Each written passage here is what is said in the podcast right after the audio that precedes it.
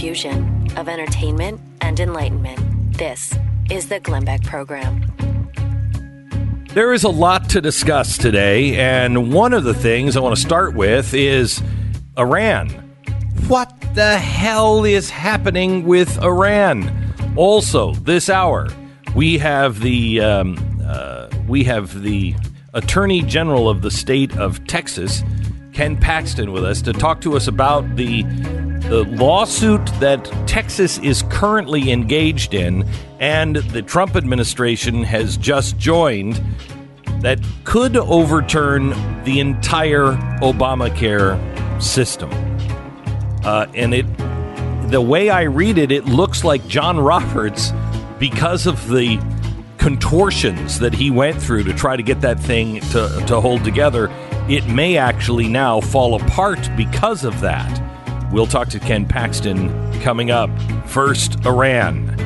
And what are they doing? In one minute. This is the Glenn Beck Program. Tecovas, are you somebody that likes to wear boots? I love my boots, and I get them from Tecovas. You can wear them uh, in the studios. You can wear them in New York City. You can wear them as you're working as I do on my ranch. Uh, you can wear them anytime. And by selling directly to the customer, Tecovas boots are about half the price of similar boots. Or another way of saying is they're twice the quality of a similarly priced boot. Their boots are all handmade. They have like 200 different steps to make these. They're very high quality, full grain leathers by world class boot makers lizard, alligator, ostrich, uh, really exotic uh, leathers. No shortcuts.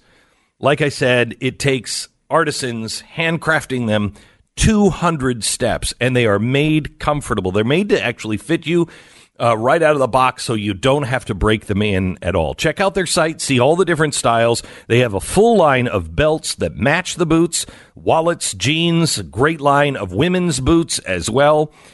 It seems weird to order boots uh, online, but it is remarkably easy and accurate. Uh, free shipping, free returns, so the ordering is risk free. It's Tecovas. Tecovas. They always err on the side of their customers. Great boots, they feel great, and they are at a great price. Find your pair today at tecovas.com slash Beck. That's T-E-C-O-V-A-S, Tecovas. Tecovas.com slash Beck.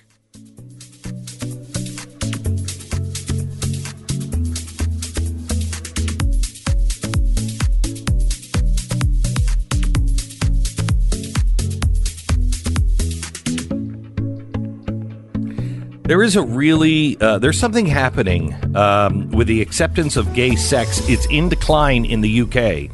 That is the big story today. But there was another story that came out in a study in the United States over the holiday weekend that I also want to share with you. It's a new Harris poll. Something has changed, and I think I know what it is. Uh, and to me, it makes total sense. The left is like, what is happening? Those polls can't be right. I think it makes total sense. And I'll give it to you here in just a second. What doesn't make sense to me today, uh, unless Iran wants war, is what's happening with Iran. In the last few weeks, they have shot down a U.S. drone. Uh, we almost had war on that. Thank goodness uh, Donald Trump changed his mind at the last minute. Uh, then, before that, they had mined two uh, oil sh- uh, tankers so they blew up two oil tankers. Last night, uh, the British went and uh, boarded a ship, took a ship uh, that they said was was full of Iranian oil, which is illegal to ship it to Syria. So it's in the Strait of Hormuz. Uh, the British, they, I think they had a frigate or a uh, was it a frigate that that um, or or battleship that came and and blocked it. 30 Royal Marines boarded, took over the ship. Iran said they're going to pay a heavy price for this. We'll see. What are they doing? We have Jason Buttrill with us, uh, and Jason uh, has the latest. He oversees our research and uh, and our, our foreign affairs and military affairs around the world. Jason, what are they doing? Uh, Iran's doing what they always do every time they deploy uh, any kind of military asset, which is usually by the IRGC, and they are a non-conventional force. So I think it's very, very important to understand that that, um, that Iran does not want war. The United States does not want war. Um, General McMaster said said it the best. He said there's two ways to fight the United States military: non-conventionally and stupidly nobody is going to, into a conventional war with the United States, not the United States Navy, and not in that area. And Iran knows this. The IRGC knows this. What they do want to do, the non conventional things they do want to do, is they want to use elements like the IRGC or Hezbollah or all the little Shia militias to harass. Um, to do whatever they can to make it so economically painful in that area that they want to force us to the negotiating table. It's it's it's no coincidence that you know the uh, the Iran they, they, collaborated with the North Koreans to get their nuclear uh, uh, program up to speed. Now they are using the exact same strategy of I'm the crazy guy. You don't know what I'm going to do. Um, the uh, Khomeini is yeah, pulling but a Kim they Jong-un. realize? Do they realize that that's the strategy? Of- of Donald Trump. Right. I'm the crazy guy. Right. I just might send the nukes over to you. And I think I mean, yeah. he's the last guy you screw with. For sure, they, they don't know what he's going to do, and that's kind of one of the geniuses Correct. of the of the Trump doctrine. There is they have no idea. I agree. Like they're they're he's very unpredictable. That's why they're they're doing a lot of probing right now. They had no idea how Trump was going to respond to downing of an unmanned drone. Like they, they had no idea, so they probed. They had no idea how he would respond to a couple of tankers with those ridiculous uh, limpet mines where they stuck. That, that was not meant to cause any real damage. That was cause. That was So what should he? What should he be doing, Jason? sanctions, sanctions, sanctions. He's doing exactly Which what is- he's supposed to do.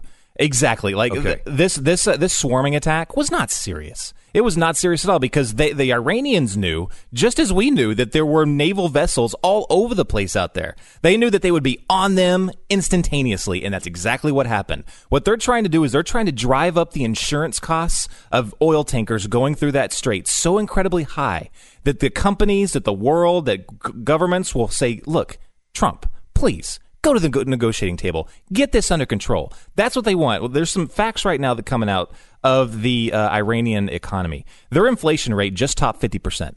Now, the last time they were forced to the negotiating table, it wasn't even anywhere near 50%. And then Rouhani was t- guaranteeing to the people that he was going to drop it below 20%. But now it's topping 50%, and the people are going crazy in Iran. You're already seeing. Uh, you imagine a, just just for just for the average person, imagine a loaf of bread being fifty percent higher than it is today in less than a year. Food- Imagine the cost of everything that you have going up fifty percent uh, in less than a year. People would be on the streets. Now they're not on the streets currently uh, because the crackdowns are so bad. But this is the kind of thing that helped the United States collapse the Soviet Union. We um, we pressured them, we sanctioned them, we drove them into bankruptcy, and then at the same time, we were helping the people on the streets of you know Poland uh, through the church, and also because we had a great ally in Margaret Thatcher. Um, uh, our our operatives were also in helping those people organize and try to overthrow the government, which they did. That's exactly right. You're exactly right, Glenn. For, speaking of food prices, and that's the one of the biggest things that always brings people out into the streets in Iran. Uh, the jump in food staples is absolutely insane. Eighty-five percent increase since May. Jeez. Eighty-five percent. That's why you're seeing all this aggression from Iran right now. And I tell you what, it's going to get worse. And the the key thing for us is to be not hyperbolic about it. Uh, the Trump administration needs to not respond overly aggressive. The, the Iranians are being very, very careful, but the, it's going to get worse. There's, they're going to use people like Hezbollah, groups like uh, all their different militias uh, in Iraq, for instance, that are going to get very, very close to, let's say, the U.S. Embassy, the Green Zone uh, in Baghdad. They're going to get very, very close to U.S. troops in Syria. But if there's ever a, this is where it could change. If they mess up, if there is a loss of life, um, between U.S. personnel, allied personnel, that's when this thing could escalate. They're playing a very, very dangerous game with this escalation. But as long as it doesn't, if it stays like it is now, like drones getting knocked out. Okay, yeah, that, that sucks. It's very, very expensive. The, the, that drone that got hit the, uh, was that last uh, a couple weeks ago was more expensive than an F 22 crying out loud. Those things are expensive. Um, but as long as they don't cause any loss of life or they don't, let's if they don't sink a tanker, um, then this will not escalate. But the Trump administration needs to hold the line here. Continue with what you're doing. Keep those sanctions going. The Iranian people will do this for him. They really will. Yes. This. There. I think that. I, I think that cooler heads um, uh, prevailed, and I don't think Donald Trump. I mean, you know, the left is trying to make him look like a warmonger. He is always against war. He's Yeah. always been against interventionist uh, thinking. Um, even though he has John Bolton, you know, I really believe that he is a guy that doesn't believe we should be involved everywhere. He has a very long record of that. Um, and so I think uh, when he, you know, when he figured out or when somebody came to him and said, look, look, look, look, no loss of life. This will be an just an endless bloodbath. It'll not be good if we go in. We're on the right track. They're only doing this uh, because we're on the right track. I, I, think um, uh, his true colors showed um, that he is not a guy that wants this kind of, of confrontation. And it amazes me that they all say that he's such a warmonger and and uh, and he's surrounded by warmongers. John Bolton is there. Have you read anything about what John Bolton is saying about this? What is his recommendation? I, I, I, haven't heard him say anything publicly on it lately, but I think John Bolton plays perfectly into if, if this really is a strategy by uh, by by uh, President Trump, then I think it's genius to put a guy like John Bolton uh, at the head of the too. Pentagon. It's it's it's absolutely genius because it, it plays into that unpredictability. Now, if if Yes. it has no weight if you have I don't know you know if you have a pacifist up in there, you can't play the doctrine Mm-hmm. of look you don't know what I'm going to do I'm going to strike at any time. You can't play that. But everybody in the media, ever all of his opponents, everyone has been saying, "Oh, warmonger, warmonger." That he just wants to go to uh, go to war. That's good. That's great. Exactly. It's great. It's good. And we know It's- by know now is, is we have we have always said for I don't know how long. Oh man, why do we tell everybody exactly Yep. what we're going to do? Why do we tell everybody in advance? That doesn't work to our advantage. That almost uh, guarantees the conflict. Uh, where here you don't know where the line is. You don't know what he's going to do. His his record shows that he is uh, somebody that uh, just does not want war, doesn't want us to be involved in the Middle East. He's on record saying destabilizing the Middle East, it, you know, was exactly the wrong thing. He's been against the Iraq War. He was against uh, the uh, the surge. He was against what we were doing in Benghazi. He was against what we're doing uh, in Syria. He wrapped it up quickly with ISIS. I mean, this guy has every bit of record saying, I don't want to do this. And he, because he's surrounding himself with the best military minds, he is peace through strength. I look, I want peace. And I think this is a great example. And Reagan, I think, was this way. Um, that it's a great example of, look, I don't want to fight a war, but if we have to, oh, I'm going to fight it to win and we'll obliterate you in the first 10 minutes. That's the attitude the American uh, president should always have. I don't want war. I have a long record of having a very patient and long fuse on this. Don't do it. Don't do it. But if you start killing our people, I'm going to turn your sand into glass in about five minutes. And then I'm going to go home Yeah. and leave you with the message don't screw with us. We are your best friends, as the Declaration of Independence says. We are your friends in peace and your worst enemy in war. That's important. Do you remember when uh, John Bolton had that uh, that that s- supposed slip up when he had it written uh, when they were talking about Venezuela and it was written on the back like Yes. five thousand U.S. troops or whatever to Right. So that's Right. exactly proving our theory here. There's no way Yes. that was a mistake. That was a will he or will he not? Because you know I'm you know the mustachioed one. I'm John Bolton. I'll do it. I'll yep. do it. Yep. No, no, no. Yeah, I want to do it. Right. Please let me do it. I want to do it. I want to send the troops. So And staged. John, I know John Bolton. John Bolton is one of the most buttoned up guys ever. Right. Ever.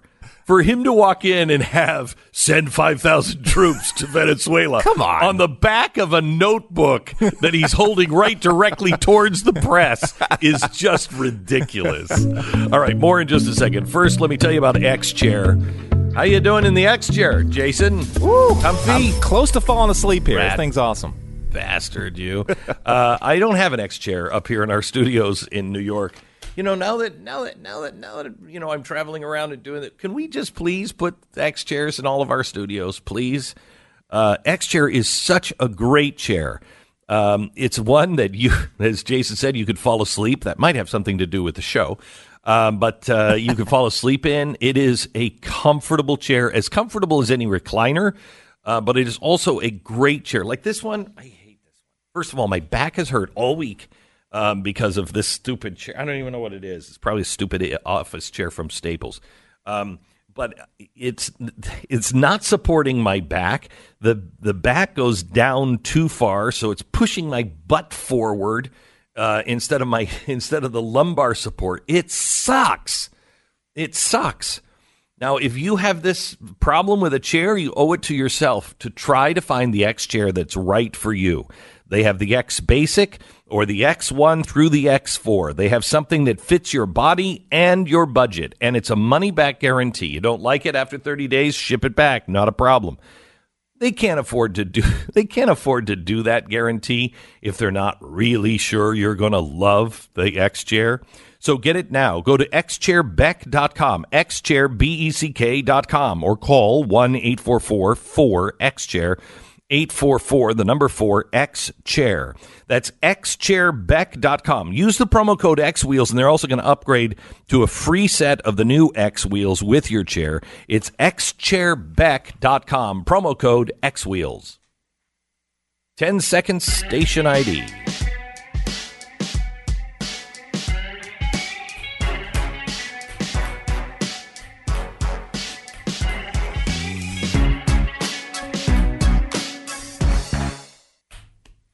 So, Jason, let me ask you one more question about Iran, then I want to switch the subject. Got it. Um, when it comes to Iran, uh, how how much do you think the elites, the especially the re- religious council, actually believe in the twelfth Imam and the destruction of Israel? I, I How much do you think they actually believe that? I think that's the majority of the mullahs. We know that's the Ayatollah, so all of their religious elite, and I think that's probably ninety five percent of the IRGC, which which is very very dangerous. Okay, that's the Iranian uh, Republican Guard, right? Right, they're the ones that answer only to the Ayatollah, uh, and well, I would I would say the mullahs and the Ayatollah, but pretty much only to the Ayatollah. They operate basically as a separate government, which again is very very dangerous. They don't answer to you. You know, it was uh, not too long ago. Their their foreign minister Javad Zarif tried to retire, but the president Rouhani didn't let him do it. And the reason being is what everyone thinks is because the IRGC is just doing their own foreign policy. He's like, why do we even have a Department of State over here? Because they're just doing what, whatever they want to do. They are operating, and it, it's it's crazy because it offers them uh, deniability. They're like, no, we we didn't send those ships out to seize that British tanker. Uh, that they probably had no idea that that was going on. That was all IRGC, and they are pretty much all Twelver uh, um, um, Shiites, which which is pretty dang scary when, once, once you know what they want to do. They they want to bathe the world in blood. Right. That's what they want to do. So Im- imagine if we had um, this is a great explanation. I think a good conversation to have. If you want to understand Iran, imagine if we had our federal government, and then above the federal government there was this group of religious fanatics. And I don't care what religion they were, but they believed, let's say they were Christians, and they believed they could hasten the return of Jesus and they had ultimate control. So they had an army uh, of of their own, and they had all of the tools at their disposal. So they could launch a nuke if they wanted to uh, for their religious reasons. They could go round up people on the street for religious reasons and the president and the Congress would have nothing to do with it. And if they really, you know, said anything bad about them, they would be rounded up and killed as well. And all of the politicians were vetted before they could even run by this religious council. That's what's happening in Iran. That's the system of government that they have. And it doesn't matter what the people believe. What matters is what those that, that ruling council believes. And those are mullahs, and they are the religious fanatics. And that's why you can't allow them to have the nuclear bomb because most rational people will say, you know what, we have it as a deterrent, we have it because it'll it'll make people listen to us, but we're never going to use it. The religious zealots. Imagine if a bunch of Christians were um, running a country that was developing a nuclear weapon, and those Christians were saying, "It is my belief that if I launch uh, a nuclear attack against another country." that Jesus will come home soon, and we're just going to hasten the second coming. And so we're doing the work of Jesus. Would anyone take that country uh, and say, ah, don't worry about it?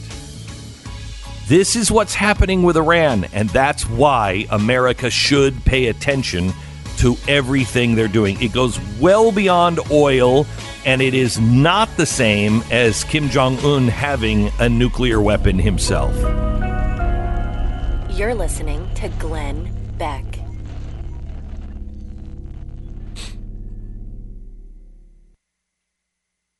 All right, let me tell you a little bit about uh, SimpliSafe. Uh, they're porch pirates. And in Texas, I love Texas. We're going to talk to our attorney general here in a second about Obamacare. But in Texas, you're going to face felony charges now if you're a porch pirate. I've never heard of a porch pirate. I mean, that sounds like something we would have done as kids. Ah, me matey.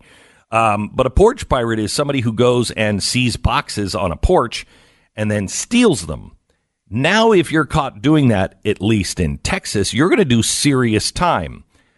But Texas is full of hanging judges, uh, not the rest of the world. They're like, oh, but maybe he needed that box. SimpliSafe. This is why we have SimpliSafe. Simply Safe offers your whole home protection around the clock, including the porch. Nobody's going to try to upsell you. There are no contracts. You own the system. Video doorbell watches over the porch. Entry sensors cover every door and window. Motion sensors, glass break sensors, and high definition cameras. These are the guys I trust and you should trust for your home security. SimpliSafeBeck.com. That's SimpliSafeBeck.com. Want to hear more from conservative voices? Go to blazetv.com slash Glenn. Use the promo code Glenn, that's G L E N N, for $10 off.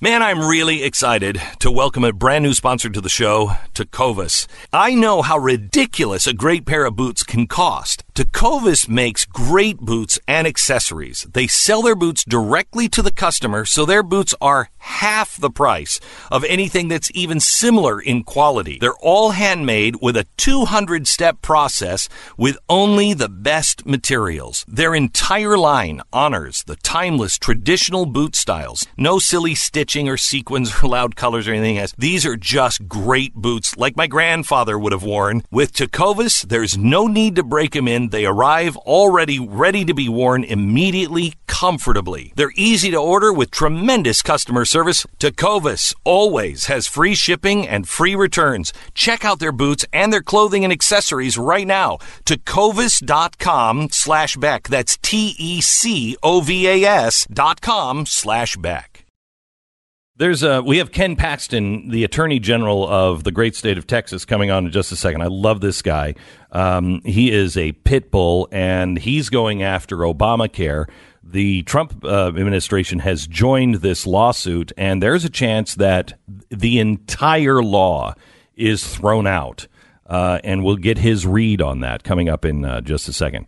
There's a couple of things. A story that came out today from The Guardian. Acceptance of gay sex is in decline in the UK, the very first time since the AIDS crisis.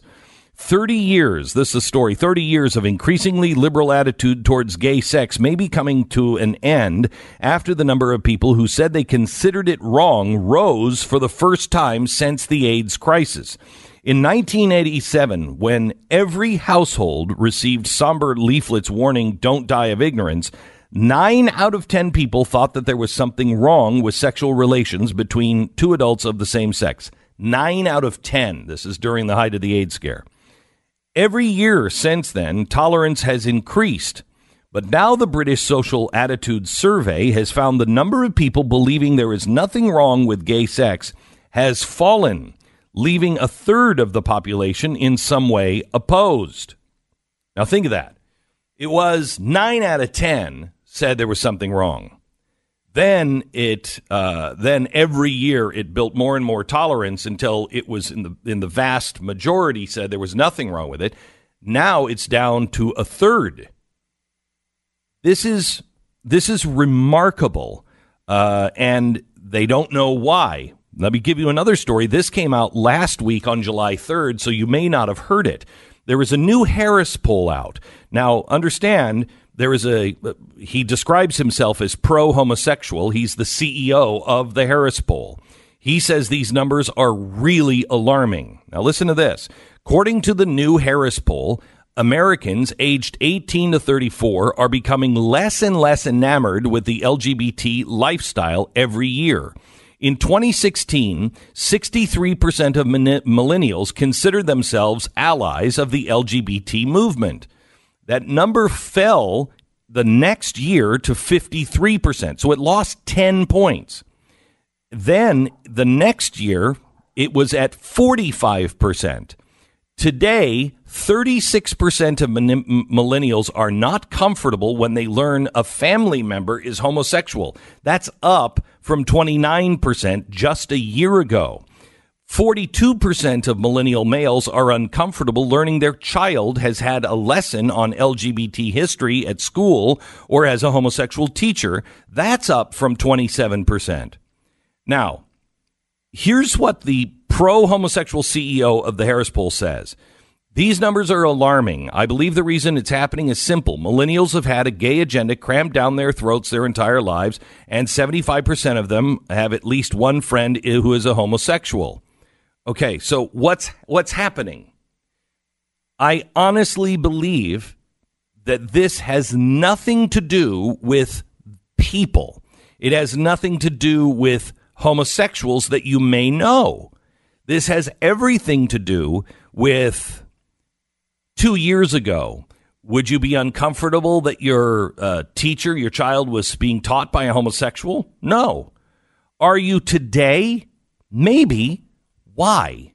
Not because they're homosexual, but because you don't know what their agenda is anymore. When we have when we have trans people coming in to the library and as we have seen recently are laying on top of these trans people uh, and reading them stories, you kind of say, "What the hell is going on?" Why does my six year old or seven year old have to go through this? What are they teaching? You know, a few years ago, it was about love. This isn't about love anymore. This is not about love. This is about, uh, you know, last night I saw uh, Wicked with my daughter. And I'm sorry, I've seen it before, and maybe I didn't notice it, but I'm pretty sure this is new. The number of guys on stage from Oz that were dressed as women, where they were wearing the the the jacket of the men. All the men and all the women were dressed similarly. Okay, but the there were some men that were wearing dresses, and then they had the male jacket on top, and they were clearly males. Now, what the hell? Why are you doing that? This is the thing that people are pushing against. Stop jamming it down people's throats. I don't care how you live your life in your own time. You shouldn't care about how I live my life. But stop jamming it down everybody's throat. And it's no longer teaching love because love would then teach hey, you know what? People who are uh, married and who are heterosexual, they're just in, in love just as much. And you know what? The majority of people feel that way. But some people feel this way. Okay, don't have a problem. But when you're now saying, no, it's not a choice. I can't change my sexuality. It's absolutely not a choice. That's what they used to say. Now they're saying It is a choice, and you should try it. That's different. That's different. So I think that the, this again is a sign that they have massively, the left, massively overplayed their hand. People like justice, people like fairness. But what we're seeing now is nothing like fairness, nothing like justice, and nothing like love. Ken Paxton coming up next.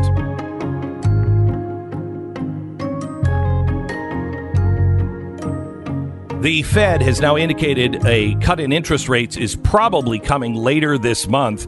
Millions of homeowners might benefit by refinancing, even if you bought a home just last year. If you are in a variable uh, loan, you need to convert it right now to a fixed rate. Now, if you if they if they lower the rates, you can get a new loan even next year if the rates are lower. You want to continue to get the lower rate, but you don't want a variable loan because, God forbid, we go to war with Iran. What is that going to do to the banking community? How is that going to affect interest rates? We don't know. You don't want a house that you can't afford because the interest rate has gone up. It's worth a 10 minute call to American Financing to see how much you can save. Lower rates mean lower monthly payments and the ability to save tens of thousands in interest over the life of your loan. If you're renting, might be a good time to buy a new home because of these low interest rates. In many cases, it will be less than a rent payment. American Financing is the only company that I trust with mortgages because they work for you. They are not working for the banks. They're not trying to sell you something so they can collect a bonus. And that's the way it usually happens. American Financing, call them 10 minutes, explain your situation, explain what you're trying to do, and they will help you do it. 800 906 2440. 800 906 2440. It's AmericanFinancing.net. American Financing Corporation, NMLS 182334, www.nmlsconsumeraccess.org. Ken Paxton, who I think is one of the best attorney generals uh, in the country. Um, there's another one I like an awful lot uh, as well from uh, Utah, but uh, Ken is just uh, tremendous. And one of the first things he did as Attorney General, he, he formed a special unit dedicated to combating human trafficking in Texas, which we're on the border. It's really bad. If we have time, I want to talk to him a little bit about that. Uh, but I really want to understand, Ken, if you if you can explain, Texas is arguing for an end of Obamacare. Uh, and the White House now has joined, and I think there's another state involved, and it actually uh, could take the ACA and throw the entire law out. Is that correct? Well, good morning, Glenn. Yes, uh, it's, it's 18 states. Uh, we filed shortly after Congress passed the Tax Reform Act at the end of 2017. The argument being when ta- when they passed that, they eliminated the penalty associated with the individual mandate. If you'll remember what Justice Roberts said, he joined the four conservatives and said, yes, the individual mandate, it orders you, Glenn, and every one of us to have health insurance, and it, it orders you to participate in commerce, was unconstitutional. However, he, he switched sides, joined the four liberals, and said, but because this is a penalty associated with that, that's a tax, and under the taxing power of Congress, you know, they can they can do this whole individual mandate thing. So they eliminated the penalty in 2017. We filed a lawsuit and said, hey, the penalty's gone, therefore the taxing power's gone, therefore the individual mandate falls. That's our argument. Uh, it was successful in federal district court. We got an overwhelming win. The court declared it unconstitutional in full, and we just argued this week uh, that it was in, at the Fifth Circuit the very same thing. How do you think this is going to uh, be decided? Uh, and will it get to the Supreme Court? And will John Roberts, you know, contort and do all kinds of gymnastics to save it again? You are asking the million dollar question that we're all wondering. Yeah. We have gone through this whole process n- feeling like, well, knowing that we are right on the law, that we are right on the Constitution. Congress has never had the authority to order you to buy a house, a car, food, whatever. Correct. That's what this does. It it it is an exception to this rule that they can't Correct. make you buy anything. So Justice Roberts, And that's has- that's the that's the amazing thing is that Roberts took the stance And while Congress was saying it wasn't a tax, he went and he made sure that it was known as a tax because he knew that constitutionally that's the only way it could work. Right? Exactly. It, it, there's no doubt legal contortions to get to this result is is where Roberts went, and that's why it was so disappointing that he made this decision. But we've now stripped that away from him, and we're going to put it back on his plate and say, hey, your rationale for the case, your only rationale, is gone. Now go back and do the right thing. Strike this down, and and and get rid of this unconstitutional, you know, control of our lives. Which would then take everything that has been done, the entire law, and return us to a somewhat free market.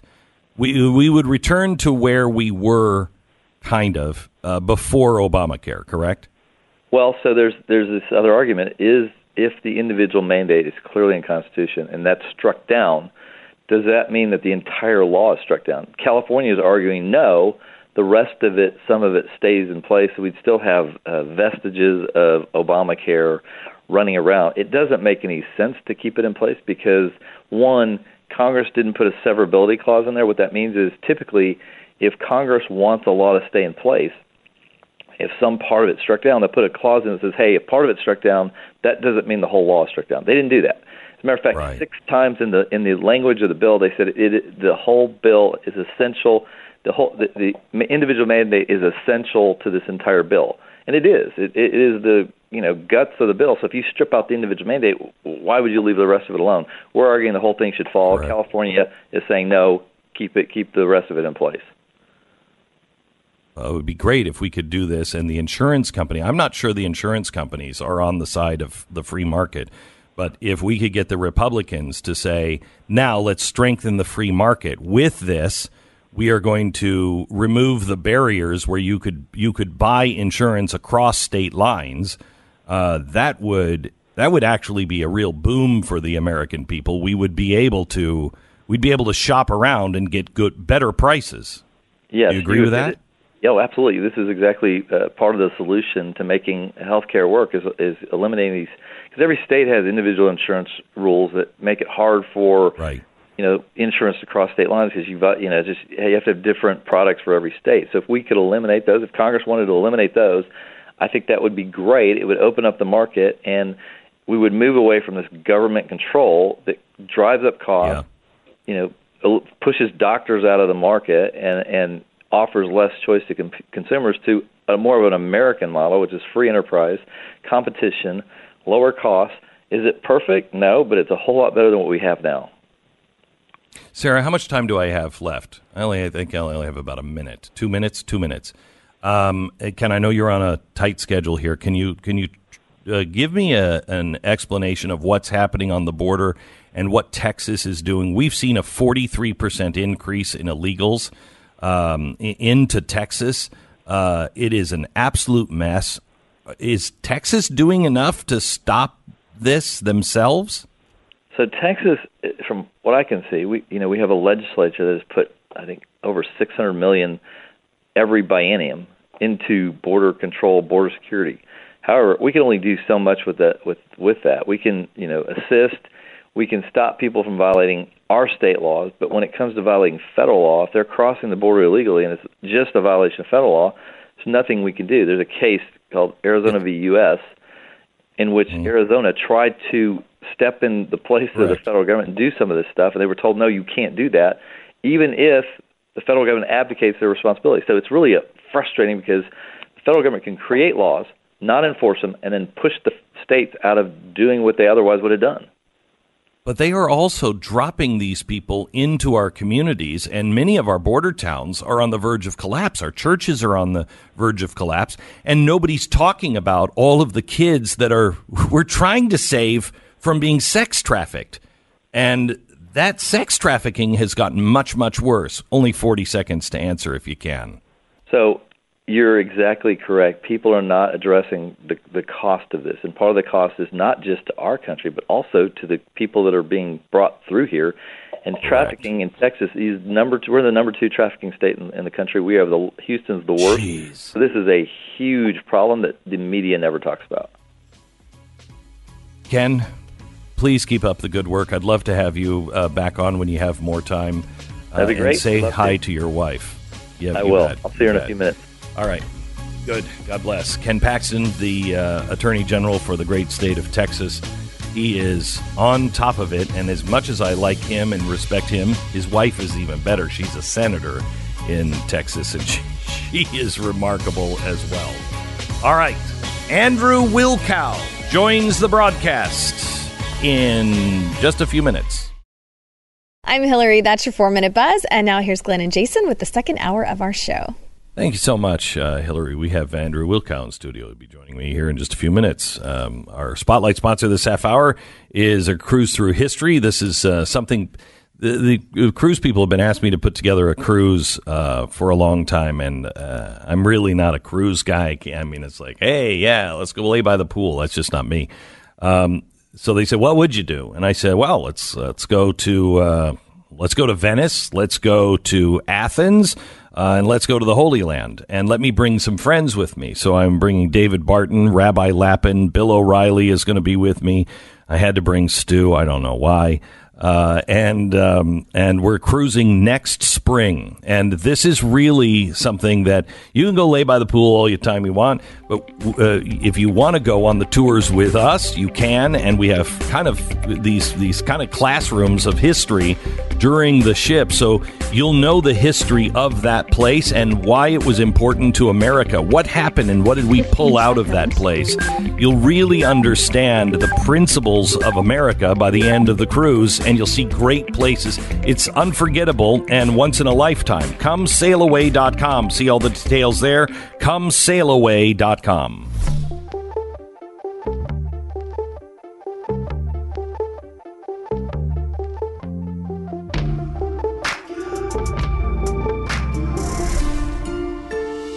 The fusion of entertainment and enlightenment. Not sure if you've heard the name Jaelene Hinkle before. She is uh, part of this this uh, women's soccer mania that is going on, and yet she's not. Andrew Wilkow says you need to know her name, and he'll explain why. Also, Tommy Robinson uh, from England, he he could be facing nine years in uh, in jail. This is crazy. What is happening with freedom of speech?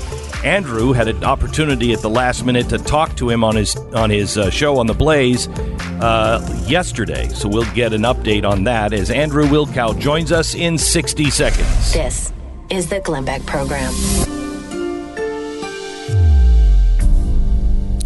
So Andrew and I were just talking a minute ago about uh, Google and uh, and YouTube and the silencing of conservative voices online. They're manipulating their algorithms, and as we get closer and closer to the election, uh, we know they're going to be doing it more and more. Voices are disappearing. But I want to talk to you about something that is connected in a way to this. Companies like Verizon and AT&T are taking the proceeds from your mobile phone bill and they are funding progressive candidates and causes. They are funding La Raza. They are funding uh, Planned Parenthood. How do you feel about that? Now, in the old days, before uh, before technology was working for us as well as against us, uh, we would have said, "Well, I'm going to boycott Verizon and AT and T," and you never would have because you need your phone service. But now there's Patriot Mobile, and they have the same. They're on the same cell tower, so you're going to get the same service. You're going to save a lot of money. So you might save, you know, a thousand bucks on your uh, your phone service. You can uh, change over. They'll give you a month free. It's easy to change over, and plans start as low as twenty five dollars a month. Here's the best thing: not only the same, if not better service, uh, you also uh, uh, are going to save money, and you're not only not going to give money to Planned Parenthood and do business with people who are working against you, you're going to be you're going to be getting great service from people who are working with you to protect freedom of speech. Just in the last couple of years, they've already spent about two million dollars to protect freedom of speech. This is Patriot Mobile, started by a, a bunch of veterans, uh, you know, who just couldn't take it anymore, and they're doing something positive. So don't boycott. Get something better. PatriotMobile.com. That's PatriotMobile.com. Go there now and use the promo code BECK. PatriotMobile.com.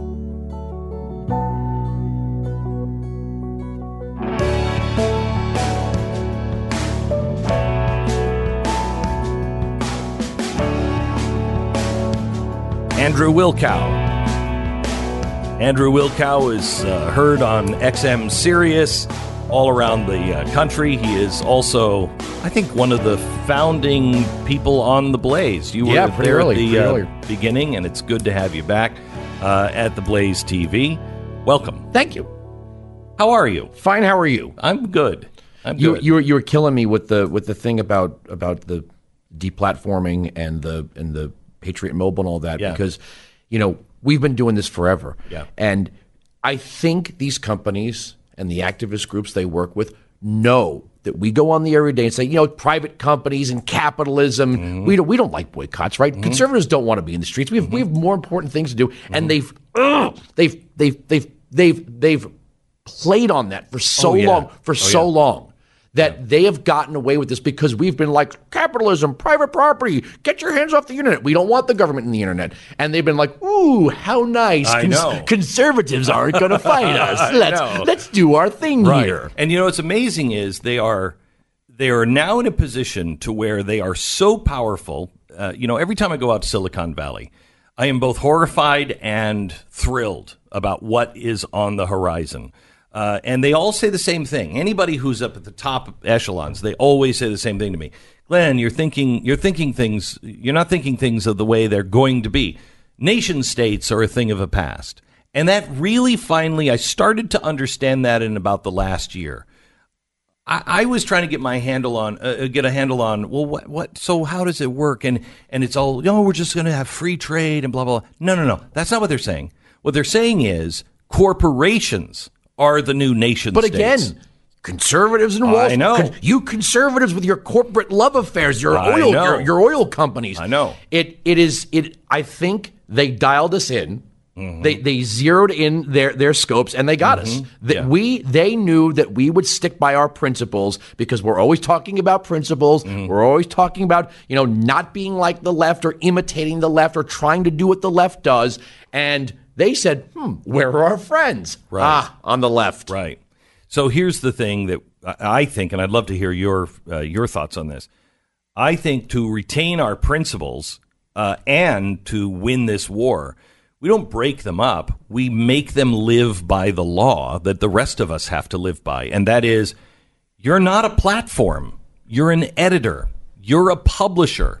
The minute you start editing content, you're a publisher, which means you're going to have to deal with all the lawsuits and the litigation that come your way. As a platform, you're protected from all of that.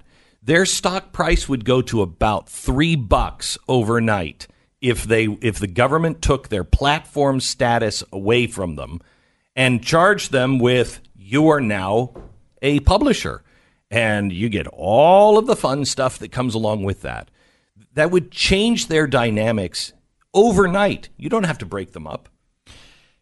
Our one of our colleagues, Dennis Prager, is going to be speaking before the Senate subcommittee chaired by Ted Cruz on this, and President Trump is now really paying attention to this.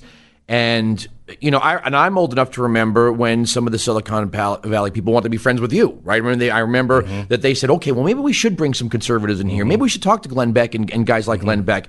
I, I I don't know if that was a May to December, right? That was just one of those uh, short romances, like, "Hey, look at us, we're we're not biased. We we, we hung out with Glenn Beck for an hour."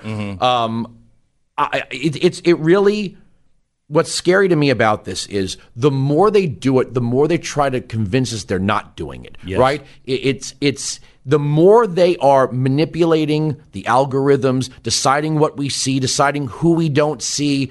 Uh, claiming that it's just a glitch in the system when a video magically disappears that was supposed to be monetized. And it's it's got to kill some of these companies to hand over money to to conservative upstart filmmakers yeah. and even established personalities. Uh, and and the more they try to give off the impression that they're neutral the more we know they are putting their thumbs on it. Oh yeah, uh, and and you know, but they're very good at it. I mean, I learned my lesson on Zuckerberg that fast. not stupid people. I gave him the benefit of the doubt because he was uh, he seems so genuine in person, uh, and he makes good business cases for why it would be crazy for it to happen.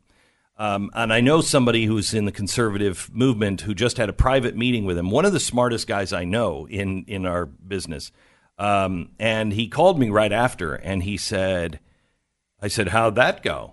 And he said, "You know, he's really surprising. I really believe." And I said, "Don't, don't. You're falling into exactly the same trap I did. He's very, very smart, and he makes a great, believable." passionate case.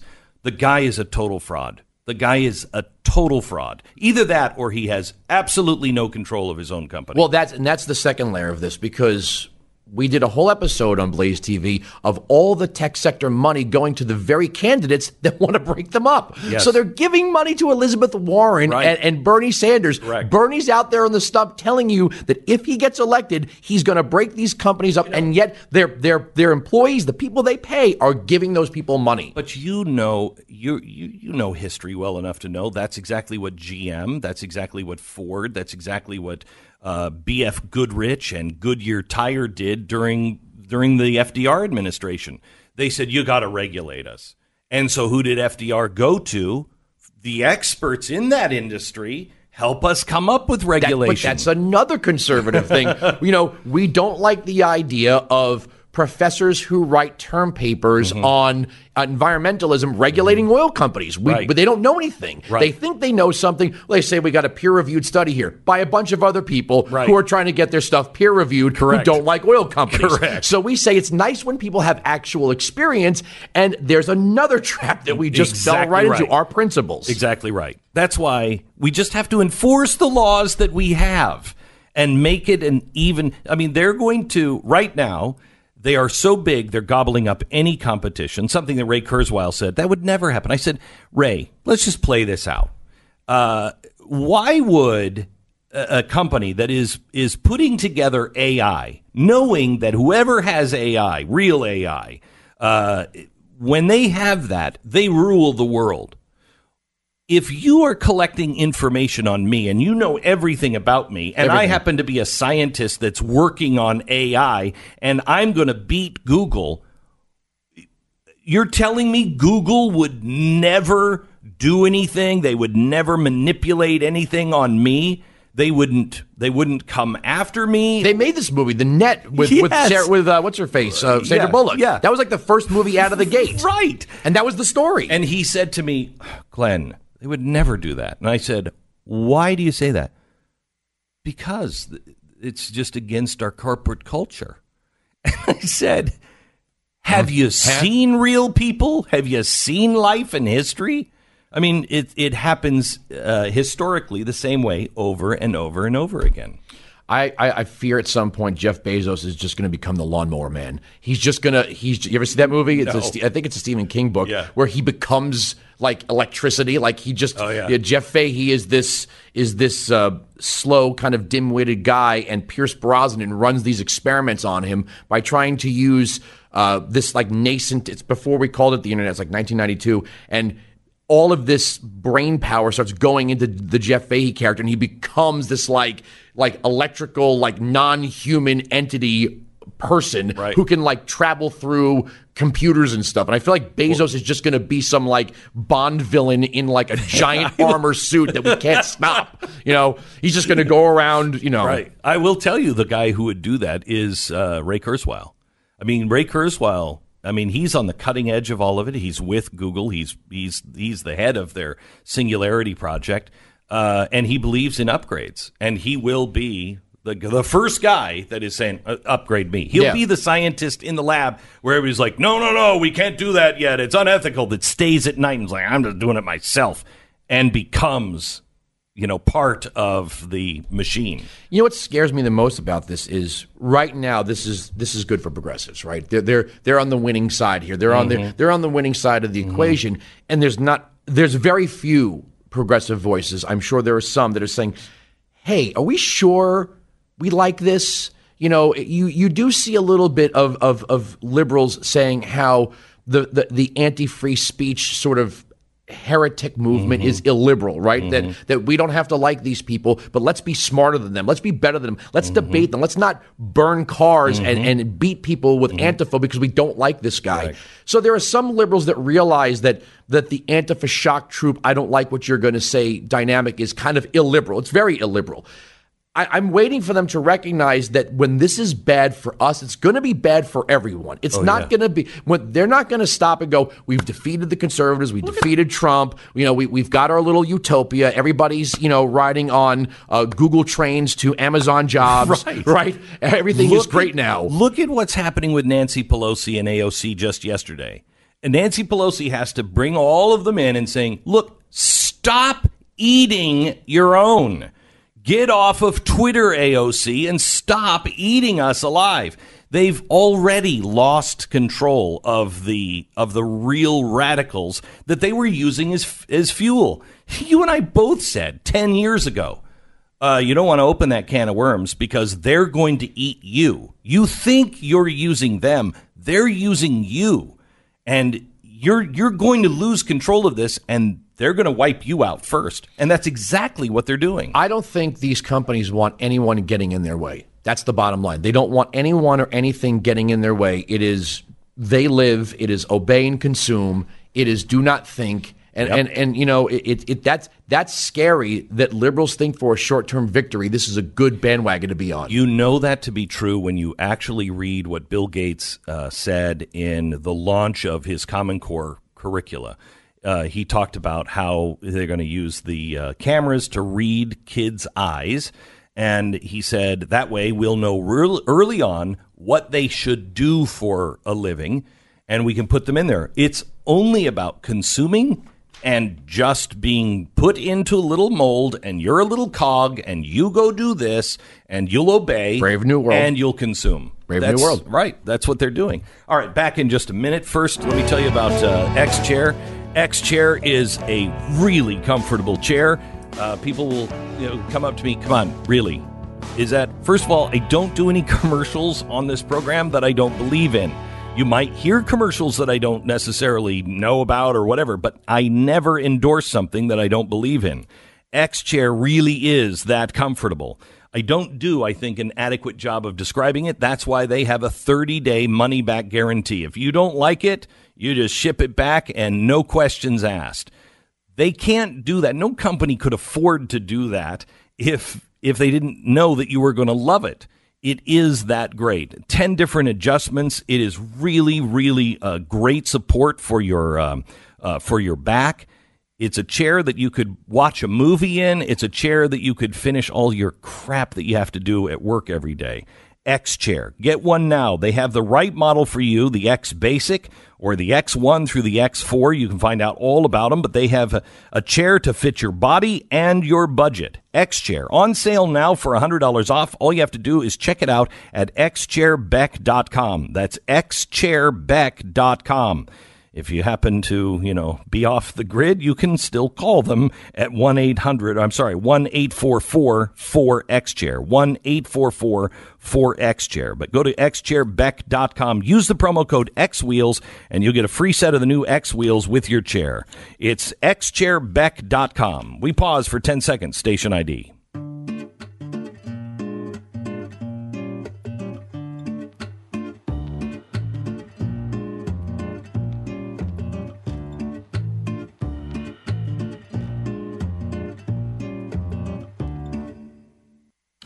All right, we uh, are sitting with uh, Andrew Wilkow. We're talking about freedom of uh, freedom of speech. I've got a couple of other things. Wait till you hear what he has to share uh, about the uh, women's soccer team. We'll get to that here in just a few minutes. First, I want to just switch over to Tommy Robinson because you had him on yesterday. Yeah. Uh, we played a clip of it uh, earlier on the program. He is a hard guy to get a hold of, and he's a hard guy to get a handle on because of the misinformation and disinformation. And I haven't wanted to take a firm stand on him um, until I've talked to him myself uh, and have some sort of a gut feeling. Now you've talked to him. Where who do you who is he? Let, let me let me just say this, and and if you're in this business, there's a lot of people that make you look good, right? Producers, camera people, production Yeah. people. Our, our staff down in DC just threw it out there, right? They were just, it was, it, they threw it out there, not knowing if he would get back to us. And while we were in the midst of doing a bunch of other things, like he's on Skype right now, you need to get into this studio and get this done. So I went running into the studio and um, he was sitting there and we were talking off camera and he was I could tell you he was as emotional just as we were lining up the shot as he was when we went to record with him. He is somebody that is begging this country. And I started very sarcastically. I said, "We got a we got a million people at the southern border. Why should we give you asylum?" Mm-hmm. And the story that he told us was that ever since speaking out about this these gangs of men who have given over to the belief that non-Muslims are the kafir, the kafir they are they are the they are the non-believers they are the, the the infidels that they have begun to take liberties with young women mostly in small towns This makes Jeffrey uh, Epstein look like he's a great guy. I mean, what's happening over in in England with the Muslims and what they're doing to young girls it makes him look like he he's done nothing. It's so bad over there. what he has said is that it's not the threats that are coming from the gangs. It's the fact that he is making these judges and police officials look really bad. And one of the questions I had for him was when these sexual assaults occur, as they've been, we've read about them in Germany since the migrant crisis. It's been this has been plaguing Europe for quite some time. I said, has any member of government or upper echelon of the police department had any of their daughters subjected to this? He said, no. He, it's it's almost as if they know to target l- lower working class, you know, right? So Right. this is something that's being done to to you know working class British citizens with the with the government kind of looking the other way. So he got in trouble for Facebook living uh, a court case where uh, some of these men were being released on very. You want to talk about the Epstein? Yeah, they, they Yeah. got sweetheart deals, and he embarrassed the judge. Right. So now his fear is not the threats, the death threats that he's getting from these gangs, which he says he was informed that six of them were on the way to his house to murder him at one point with bombs and guns and knives. He says we can't even buy guns for ourselves, but that, you know they got them. He says I genuinely believe my government wants me to go away. That that I am the problem with the politically correct, I believe you, you know, society that we have built in Europe. And he said, I'm begging America to see this that my life is in danger from both these gangs and my own government at this point. He's dead if he goes to prison. And and let me add this. I said you are lucky we have a Republican president because there's no way a Democrat president would insult your government that way. Because if we give him asylum, it's like we're acknowledging, we're saying, and when we think of asylum, we think of really terrible places on earth, right? We think of, mm-hmm. of dissidents and activists and religious minorities in the Middle East. If we actually acknowledge that Tommy Robinson's life is at threat from the British government, we are saying to the British government, we're going to give someone asylum because we don't think you are going to protect him. I think things might change, though, if Boris Johnson becomes the prime minister. We'll continue our conversation next. 5G is going to be a huge leap for mobile communications. Lightning speeds. There's no latency. We'll be able to do surgeries robotically halfway around the world. Uh, the your car will actually become self-driving once 5G is is is in. But this also means every bit of information that will be collected by your refrigerator, your phone, your television, uh, you know, Alexa or Google Home, all of that stuff. You're going to, it's complete transparency. What's that future like?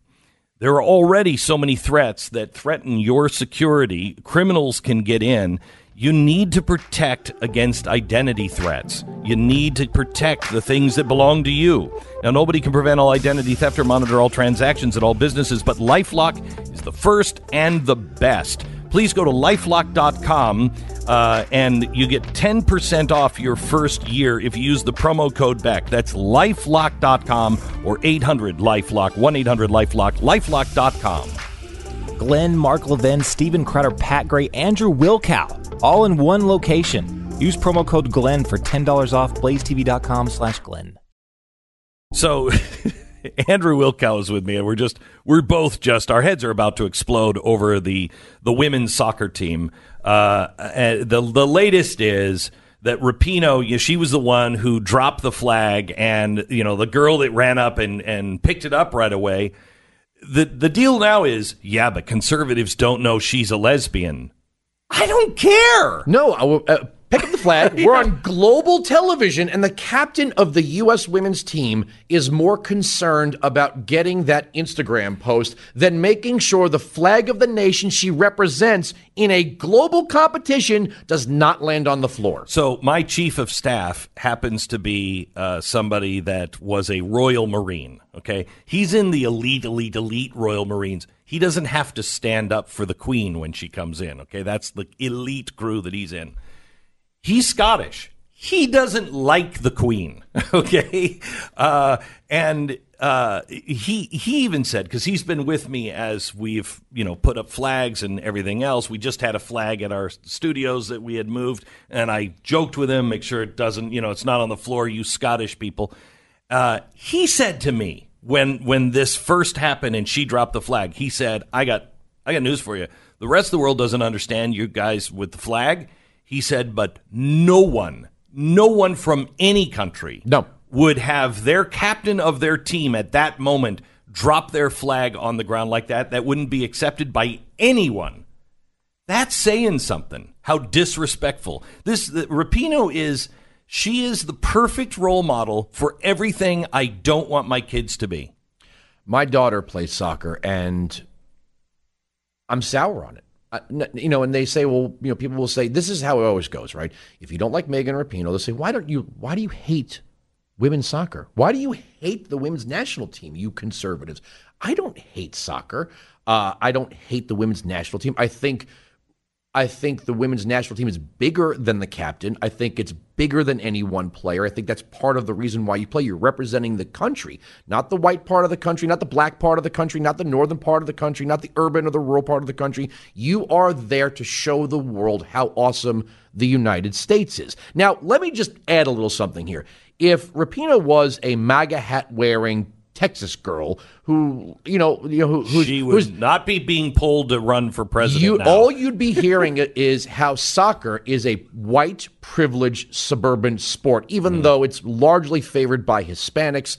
Uh, more often than not, you would still be talking about how white the team looks, how suburban they look, how much paper was wasted. And while we're fighting global warming, you're throwing paper right, out right. a window exactly for right. a bunch of dumb jocks to be paraded through New York City. That's what you'd be hearing if, if Rapinoe and her and her merry band of progressives, woke progressives, were a bunch of Trump supporters.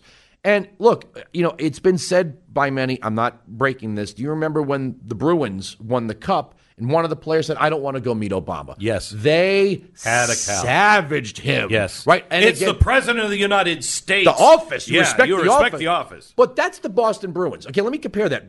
Kaepernick played for the San Francisco 49ers, private sector team representing the city, the NFL. We could say the NFL is an American institution, but really it's a private institution. So if these people don't want to do this as private professional athletes, that's fine. But again, this is the U.S. women's team, right? This is America's team that we put on the stage and say, okay, let's see if we can win a few World Cups. And we did. And awesome for those girls. They worked for it, they deserve it. Now go to the Oval Office and, and meet the president. You know, Brandi Chastain said that. She's been saying, I went and met the president. It's not about how you feel mm-hmm. about the president. It's you play for the country, and that's the president. And if you don't like Barack Obama, well, I'm sorry. You know, I just can't take the the, or Donald Trump. The arrogance. I can't take the arrogance of Rapinoe and the rest of the team. I can't. I, I can't take the fact that the media is fawning. Andrea Mitchell said, "Oh, she was so eloquent with such grace. She used the F word, the mother F word. Yeah, I the, mean, the, that is all of a sudden. And Bill De Blasio looks so excited. He was like he was like flounder in Animal. oh boy, is this great! He was so excited. I'd never seen that man yeah, so excited. It was. It, it, it's it's really tough. Now I have not heard about. Now, first of all, I'm not a soccer fan. I like to taunt soccer fans. I'm a soccer dad, okay, so uh, uh, I was too. and for a now an while, MMA I- dad. Yeah, my daughter's doing MMA now. So. Right. So uh, I, uh, I I like to taunt soccer fans, uh, and uh, but I don't really care. I really don't care. I was actually proud of the team for about ten minutes. I, I was like, "Wow, this is great." This is such a great thing, something to bring us together. That spiraled out of control so fast. They were up there talking, she was up there talking yesterday in front of all the white players about how diverse they are. And uh, it didn't look real diverse to me. It looked like a bunch of, of spoiled uh, rich kids, or white kids. Um, but I had not known the name Jaelene Hinkle. This is an important story that people need to know. Okay, Glenn, I'm going to read you a quote from Jaelene Hinkle. This is the thing that got her in trouble and disinvited from playing for the U.S. women's team. By everyone's standard, if you reach, if you read up on her, she's one of the best players, uh, professional women's player in the country. She is a devout Christian. Now, I'm just going to whisper this into the microphone. She's black. She went on Instagram after the 2015 Supreme Court ruling and and uh, on gay marriage and said, and I quote, "The world may change, but Christ and His Word never will." My heart is that as Christians, we don't begin to throw a tantrum over what has been brought into law today, but we become that much more loving. How great is that?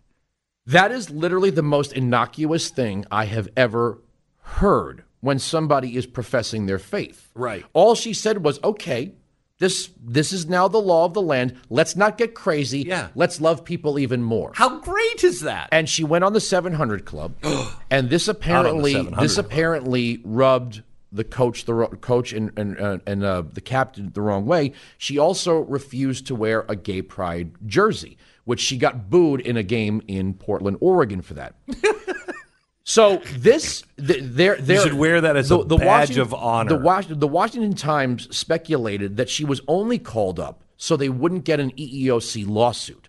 But there are others who are saying this girl's an amazing talent. She is, you know, she's dominate a dominating force on the field. That there's kind of a mean girl thing going on here between Rapinoe and, and Ellis, the coach, because the coach is also a, a lesbian. Now, here's my question what she just said about love and acceptance why what why are these teams forcing people to affirm things they know damn well what does this have to do with soccer we all know that the, the captain's a lesbian right? We all know it. She can't stop telling us. She dyed her hair purple. She can't stop telling us she's a lesbian. When she's talking about diversity and that's another another function of this how does Jaelene Hinkle not represent the diversity of America as a black Christian? This isn't about diversity, and you know that. And this is, you know, it goes. It, what's amazing to me is if you go to the Old Testament, there are there are two stories that are told in the Old Testament that show this. One of them is uh, about Sodom and Gomorrah. The angels come down. The um, uh, the door is open. He says, "Come on in here. You can't stay outside. You got to come in." Um, there's a knock on the door. Lot says, Hey, leave these guys alone. He even does this crazy thing and says, Look, I'll compromise with you. Take my two virgin daughters. How crazy is that? Take my two virgin daughters and have sex with them. Please leave these two strangers alone. They said, No, they have to come out into the public square. What is that about? in two different stories in the Old Testament, exactly the same. Those stories are about being forced to participate. You are forced to participate. You cannot stay in your own house and not bother anyone. You must participate. So it's not about love, it's not about anything else. You must toe the line. History repeats itself. No, we it- are exactly at that place. Let me bring in another name, Ibtihaj Muhammad, the fencing, the, the Olympic fencer. She wore hijab, and uh, the left got very upset that um, she was not selected to be the flag carrier. Right, that was a big deal, even though. Um, they pay, the team elected somebody else, and this was uh, you know there were people that saying that, that you know, she, she should get it no matter what. Could you imagine forcing her in a fencing match to wear a, a whatever the uniform? I don't know. What, they call, what do they call the uniform fencing? I, I don't know. I know the thing is called a foil. Padded right? and they they, they wear they, they wear that white thing that No with, the, idea, with, the, with the with the spaghetti Right. grate, you know, right Right. Um, can you imagine forcing? This is only ever done to Christians. This is only ever done. Nobody goes into a halal bakery and says, You're going to bake me a same sex wedding cake or else. It never happens. And this poor girl did nothing. Again, her biggest crime was going on Instagram and saying, Let's love people. Her biggest crime was saying, I can't bake this cake. That's all she says. Why do I have to wear this jersey? Why can't I just wear my team jersey? Why are you doing this? And look, I'm sure there are other players, and, and this is the bargain that people are forced to make.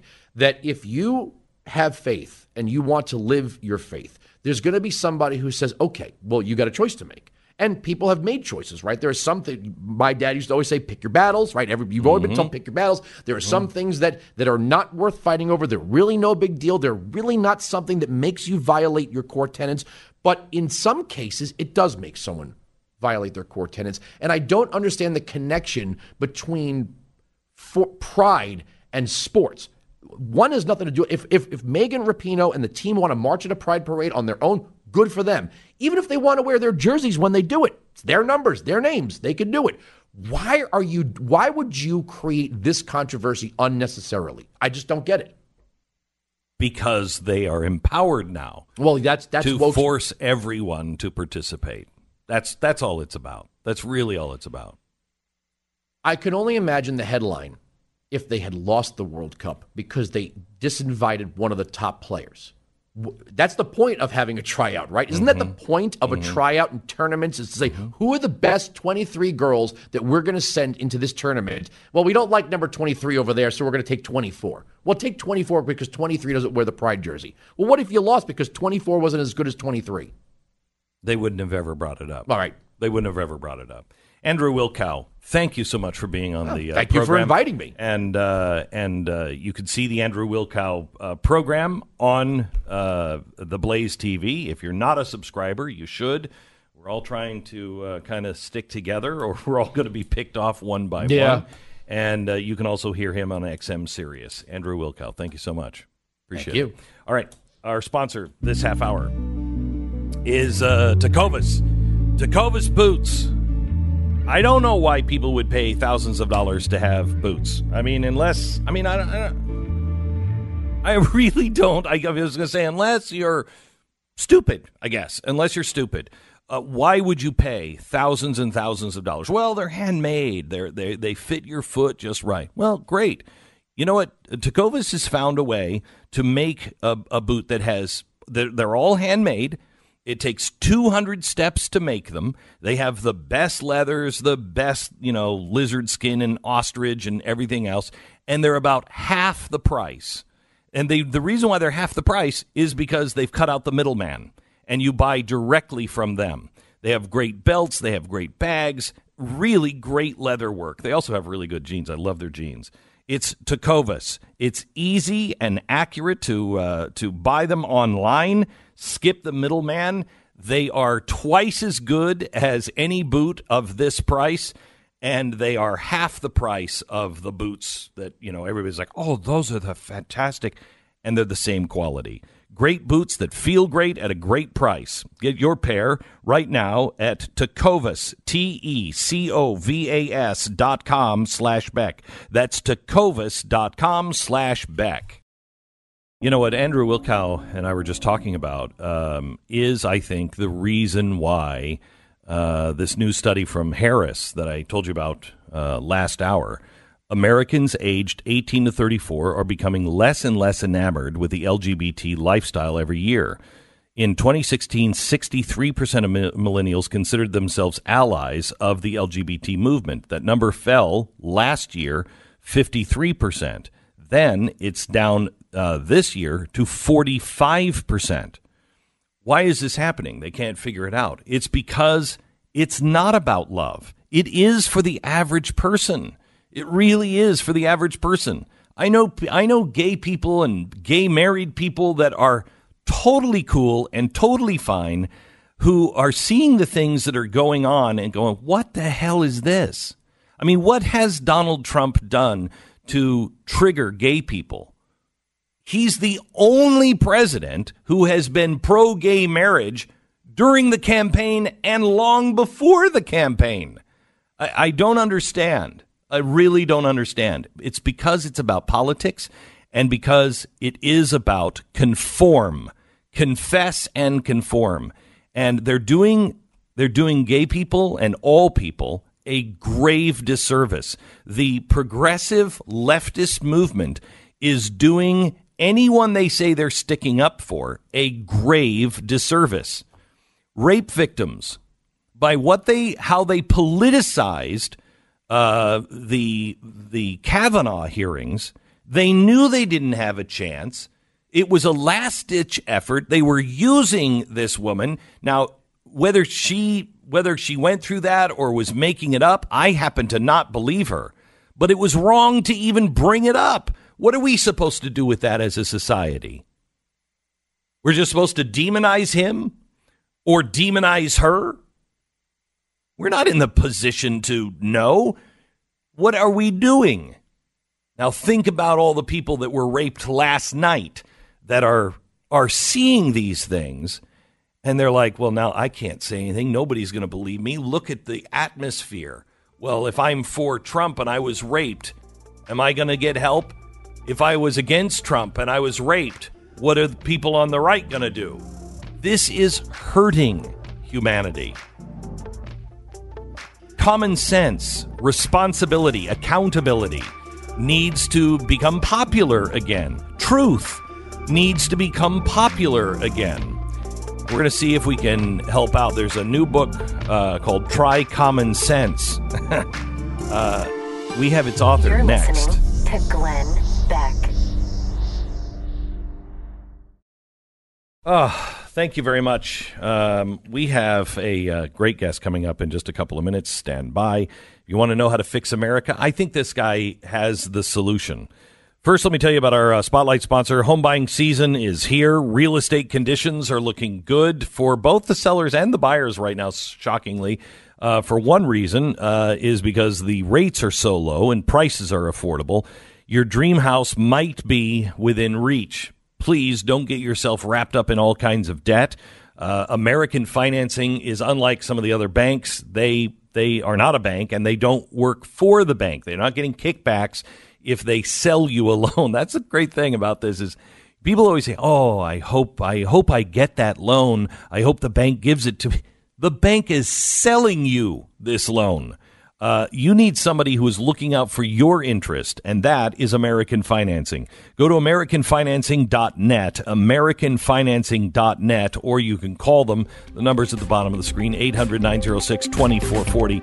American Financing, America's home for home loans.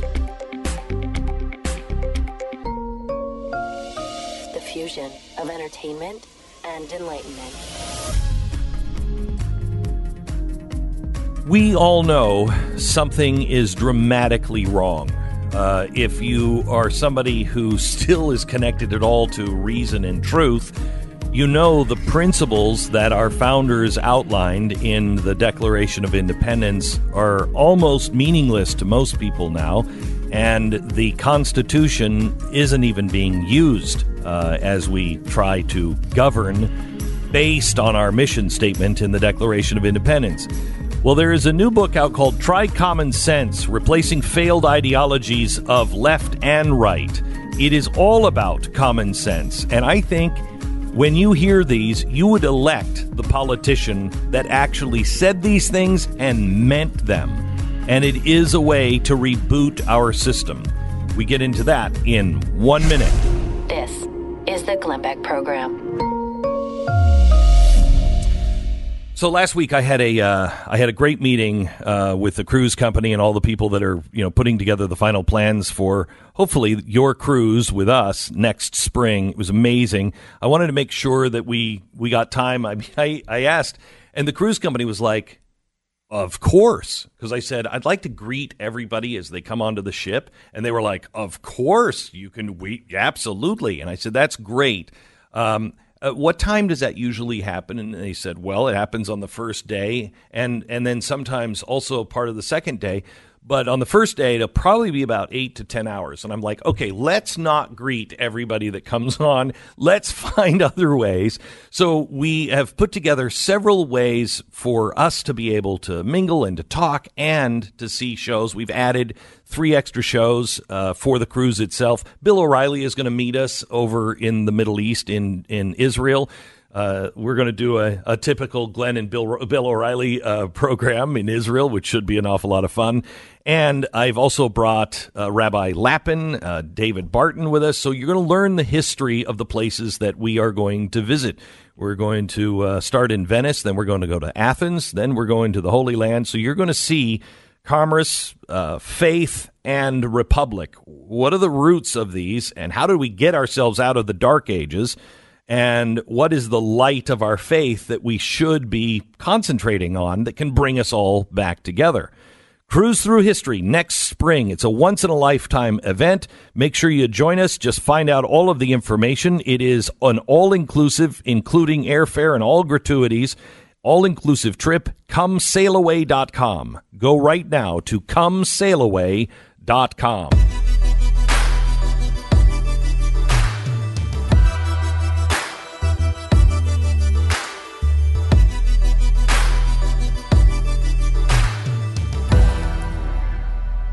Philip K. Howard is a uh, is a leader of um, of government and legal system uh, reform in America. He uh, he's written a new book called Try Common Sense, but he's also the guy who wrote The Death of Common Sense and the Collapse of the Common Good. Kind of a theme uh, that he's been working on for a while. You might have seen his TED Talk. Uh, I didn't know this until after uh, we decided to book him but he is uh, he was the chairperson of the tribute in light for uh, the 9/11 memorial. That is, I was here at the time. It was one of the most stunning things and moving things I have ever seen. It's an honor to meet you, sir. Great to be with you. Yeah, thank you.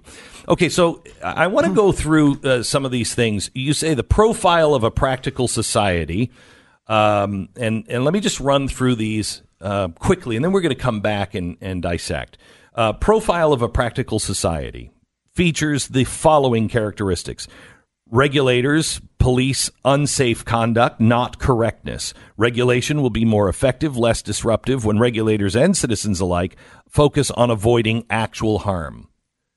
How politically incorrect of you. Yeah, yeah. I mean, how basic. I mean, that's the role of law is to prevent harm. It's not to tell us how to live our lives. It's not to replace freedom. Washington basically has written so many rules, they're trying to replace our freedom. They're suffocating people. Right. They think that their job is to um, protect people from, in many cases, from themselves or whoever right. they deem as the bad guy. Where wait, they're making us all into bad guys in many ways. Yeah, that's right. No one can comply with thousands of rules. You know, it's interesting. They lost the idea of law. Law is supposed to be outer boundaries, protect against people breaching your contracts, committing crimes, polluting. Well, that's mm-hmm. fine. And that's mm-hmm. and the whole point of that is to make everybody feel more free and to define the field of freedom where people can get along or not, have disagreements, and and follow their star on mm-hmm. a field of freedom. And what happened beginning about 50 years ago is they got the idea that they would tell people how to do everything correctly. And so they reached like vines reaching in from the outside. They started wrapping around our toes and our necks, telling us how mm-hmm. to how to teach a classroom and how to what forms to fill out, even though nobody read them for mm-hmm. Making clean apples at mm-hmm. the orchard or whatever. Eh, you know, and it made no sense, and it drives people nuts and it doesn't work. So which is which where, where's the which is the chicken and which is the egg? Because part of it when you have you know, when you buy a lawnmower and it says on the lawnmower do not use on roof. You know that's because somebody used it up on the roof and then tried to sue them. Well, so is it was it the ter- I mean, far as I'm concerned, I want those people who see a lawnmower and go, I could use that on my roof. I want you to use it on the roof because right. uh, just survival right. of the fittest in some ways. But is it was it the government or was it the attorneys going and suing everybody?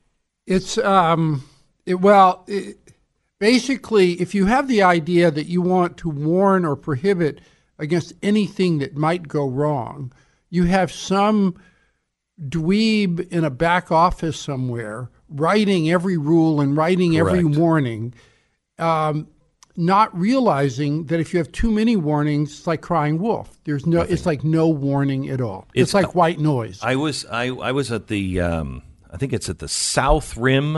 Is it the South Rim or the I, I don't remember. It's the Native American rim of the canyon, and you can walk up. I mean, to the edge. Okay, it is a terrifying. Your butt is clenched for like a week after that experience. Uh, and I said to you know one of the guys, I said, "How many people die here?" And he said, "Funny, we don't have any problem." And I said, What, really? And he said, No. You guys in America, as a Native American telling me, you guys in America, you have so many warnings and so mm-hmm. many walls and so many gates. People actually climb over your walls because they think they wouldn't make a wall that I could climb over if they didn't really want me to do it. So it's safe. We are actually doing great damage because people don't think for themselves. They don't think for themselves. They're not alert. It's there, there are lots of studies of this. It's counterproductive. The warnings are counterproductive. I mean, my favorite warning was on a five-inch fishing lure. It said, "Caution: harmful if swallowed." and, and, and, and he sort of scope into it, and it's because it turned out that the, the hook had lead in it or something. But you know, think nobody's going to swallow it. It's Right. like completely. And- it's and- completely idiotic. And if you did swallow it, everyone would know that's harmful. Right. Let me let me uh, go to point number two. Government is accountable. really, really important.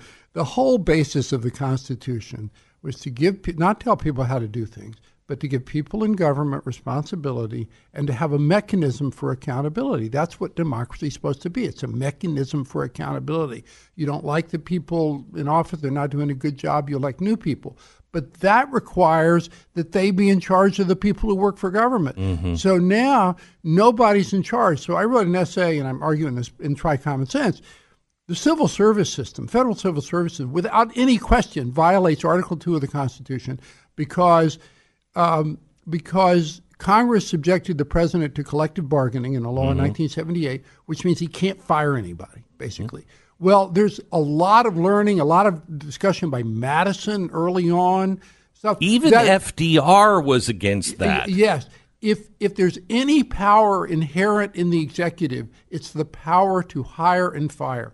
If you break that link in the chain, there is no accountability, and you wonder why it doesn't matter whom you elect. Mm-hmm. You keep electing new people, expecting things to work differently, and it's just the ship just sails on. Mm-hmm. You know, it's like this democracy is run by dead people, right? Yeah. It's run by all the people who wrote all these laws 40, 50, you know, regulations Mm-hmm. 40, 50 years ago, and you can't even fire the people for b- badly uh, enforcing them. You know, I think there there was one place where I think the founders didn't see the future.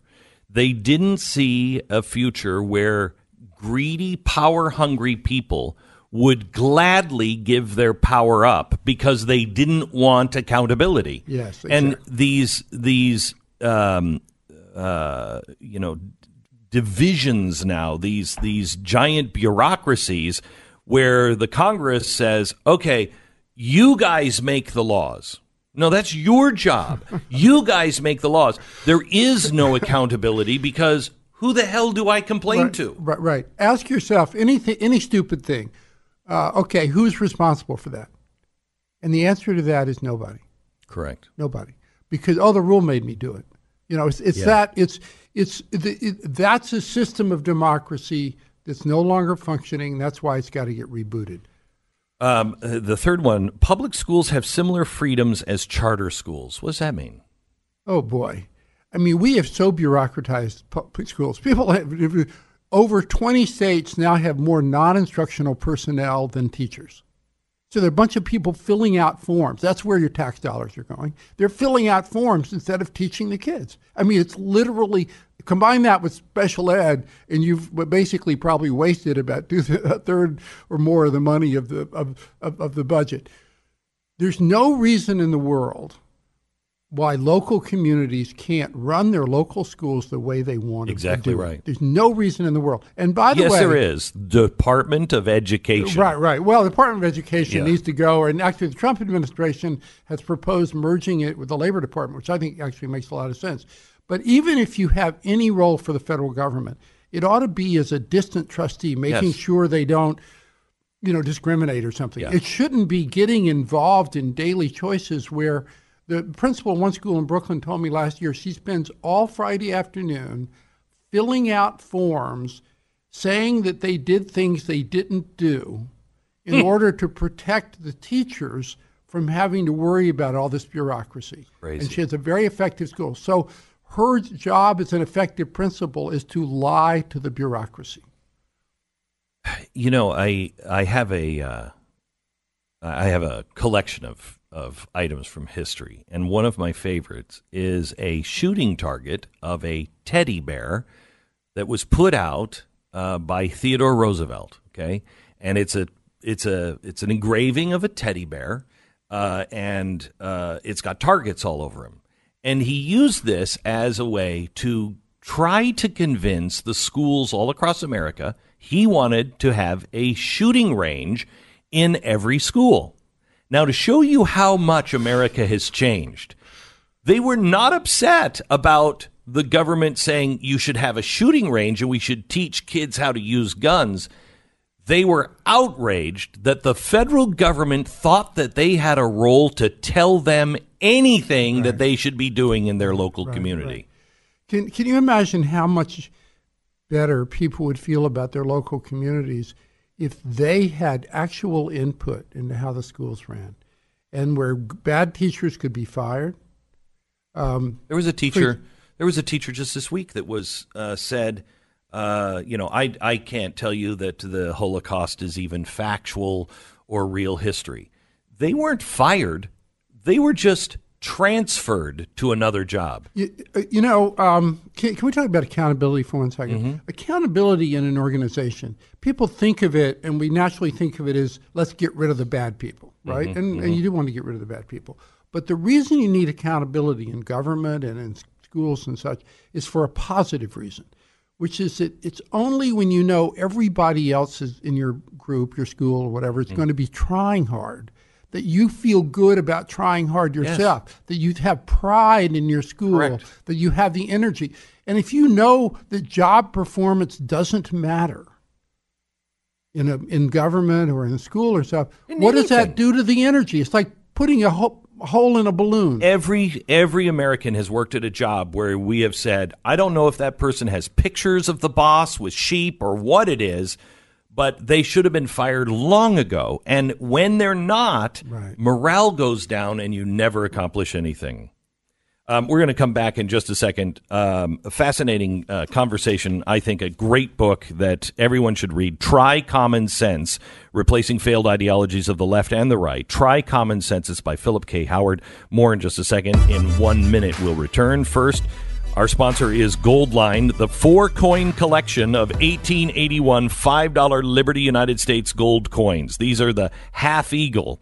They were in heavy use in the 1800s. These were the these were the coins people had when we were building the the railroad. Uh, these are the coins my daughter is uh, going to be performing at Carnegie Hall on on Friday with the Millennial Choir, and uh, and I can't wait. These, but these are the coins that built Carnegie Hall. They were half eagles. They were five dollars. They're a little more expensive than five dollars now. But they tell the story of our American heritage with Lady Liberty surrounded by 13 stars with the original 13 colonies in the back. The eagle is there with the shield and the olive branch and the arrows in its talons. Our compassion and our strength. They are a great collector's item, uh, but they're also, I think, a good investment if you look for gold or silver. Uh, call Goldline and ask them why I particularly like to buy these kinds of coins. May be insane you know, in your estimation, but you're smart enough to do your own homework. Uh, call and get all of the information. The number is 866 Gold Line, 1 866 Gold Line, or goldline.com. 10 seconds, station ID.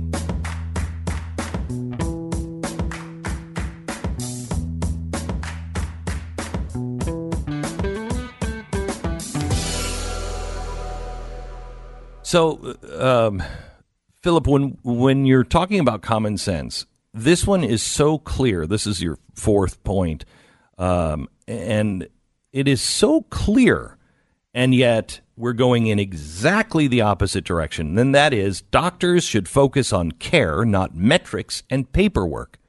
Most of the costs that we have, you can go to a doctor and you say, "I'm going to pay cash." You're not paying the usual fee. Yeah. It's because they know they don't have to worry about paperwork. And now with opioids, it's worse. Yeah. 30% of the American healthcare dollar goes to administration.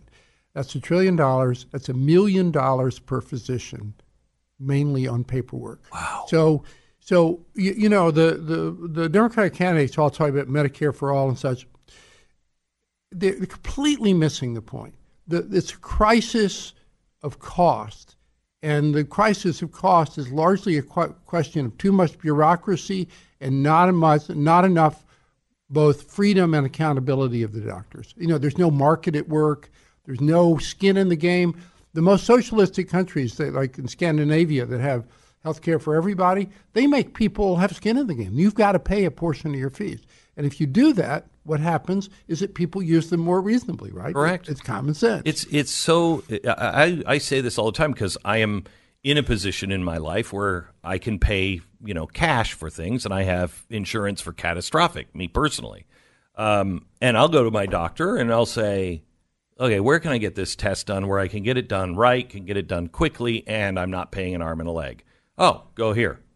And you go there, and it's reasonable, Right. You know, and you, is there anything that I can do? Uh, is there a drug that is cheaper than that does the same thing? They all, none of them, none of them are like, well, I'm not sure. They all say, oh, you're paying for it for yourself. Um, yeah, and then they write a prescription for something else. Sure. So, so we have this system, well, like our government in general, where it's literally out of anyone's control. Right. Workplace isn't a legal minefield. Point number five. Oh my God. People have to be free to be themselves. I mean, there's no greater uh, barrier between people of different races or genders or religions and stuff than being scared that anything you say could turn into a you know, kind of a lawsuit Right. or something. It's completely counterproductive. This notion that you might get fired because you tell a bad joke. I mean, I have this idea that we should have like five bisques. You know, you you should be able to say every year five things that are completely inappropriate without any. You it's know, like without- a video know, game where you have a life. yeah, you get five lives. Yeah, yeah. I right. need five lives because because you want people to be. The, the point of being in a free country is to be yourself. Right. And by the way, people do have different values. They do have uh, different ways of going. And in a free society, we ought to be able to to congregate with those people, like the Mormons in Utah and the Hasidic Jews are in Williamsburg. You know, people of alike values and religions like to be together. What's wrong with that? America You look at- that. You look in Manhattan, no matter how diverse Manhattan is as a whole, you have Chinatown, you have Little Italy, you have it, people congregate Right. with their like mind. You have the Upper East Side, which is generally conservative. You have the Upper West Side, which, and believe me, if I as a conservative want to go live on the West Side, it ain't going to be easy. You know, they'll vote me out of that building. Forget their diversity crap. Right, right. Um, last one quickly. How much? How much time do I have? I have one minute, and then we're going to take a break, and I, I want to get to your principles. Um, but uh, children should be allowed to run around. Amen. Oh my God, it is crazy. We've taken away the authority of parents. You know, and we've made parents feel so terrified that any any normal risk is somehow uh, a sin. Yeah. That we're actually making it so that our children will not be resourceful. They'll not be successful. They'll not be able to compete with all the kids in other countries that are learning how to be resourceful by being kids and Right. stuff. It's madness. There's there are several groups starting to work on this now, but it's going to require a major push in legal protection to get this back. It's going to take a complete reboot, and we talk about that when we come back. You're listening to Glenn Beck. All right. So when I first moved to uh, Texas, I lived in Texas in the 1980s, and it was a great place. Um, and everybody had boots, and everybody had a hat, and everybody had belt. It's not like that anymore. But people still wear boots down there. And I like to wear boots uh, on occasion. I like to wear boots when I'm on vacation. If I'm up the ranch, I'm wearing boots every single day. But I don't want the boots that you're getting, you know, I'm not going to say the name of these brands, the famous brands down in Texas, because they're like $5,000. And you're like, who's wearing these? Who's wearing $5,000 boots? So you want a great boot. You want a boot that fits you. You want a boot that looks good, is high quality. If you could have it handmade, 200 steps in the process, all handmade. How are you going to afford that? Well, most people can't. So they buy a crappy boot off of, you know, the, the shelves. Here's here's a great boot. It's uh, Tecovas. Tecovas. They're about half the price of you know any of the fancy boots. They're actually they're a lot less than half the price of the real fancy boots. Um, Tecovas, you can get them online. They cut out the middleman, and that's how they're affordable. Tecovas.com slash Beck. T E C O V A Blaze dot com. TV. Glenn, Mark Levin, Steven Crowder, Pat Gray, all in one location. Use promo code Glenn for $10 off at blazetv.com slash Glenn. Philip Howard is the author of a book called Try Common Sense, which I think is the. Everybody says burn the system down. The left, the right said burn the system down, drain the swamp. Uh, Donald Trump said, uh, or I mean, uh, Barack Obama said hope and change. But nobody is saying burn it down for what? Hope and change. Change to what? Uh, the only ones that are offering a an alternative view now are the socialists, and they're saying, "Yeah, we'll get rid of the free market system, and we're going to replace it with this." They're not even being honest about what the replacement really is, but they're they are actually talking about this system doesn't work, so we're going to try something new.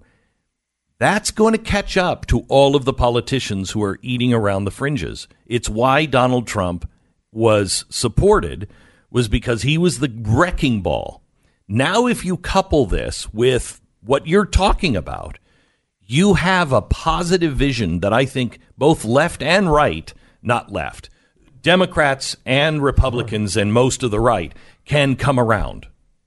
Yeah, which is give back to people the freedom to take responsibility. But I it's mean, but it's not it's more than just that you'll hear that from politicians. But you actually are outlining how to do it.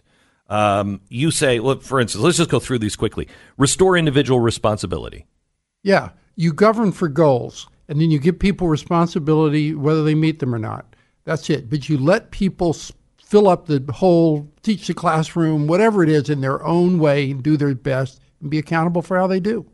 Uh, revive individual accountability. You cannot have a healthy government. You cannot have a democracy. You cannot have a good society unless other everybody is accountable for whether they're pulling their share. So that's not possible in the system that we have right now. No, you've got to get rid of the idea of lawsuits over I was treated unfairly. Forget it. Just cut it out. You can preserve anti discrimination laws, but they have to be focused on patterns or practices or other things, not I personally should have gotten a promotion. Social justice is out the window. Yeah, that's right. Yeah, I mean, you're right. all this victimization stuff that you see on the campus So and stuff is so un-American. All it does is take away everyone else's freedom. It, not only that, it crushes the soul of the individual.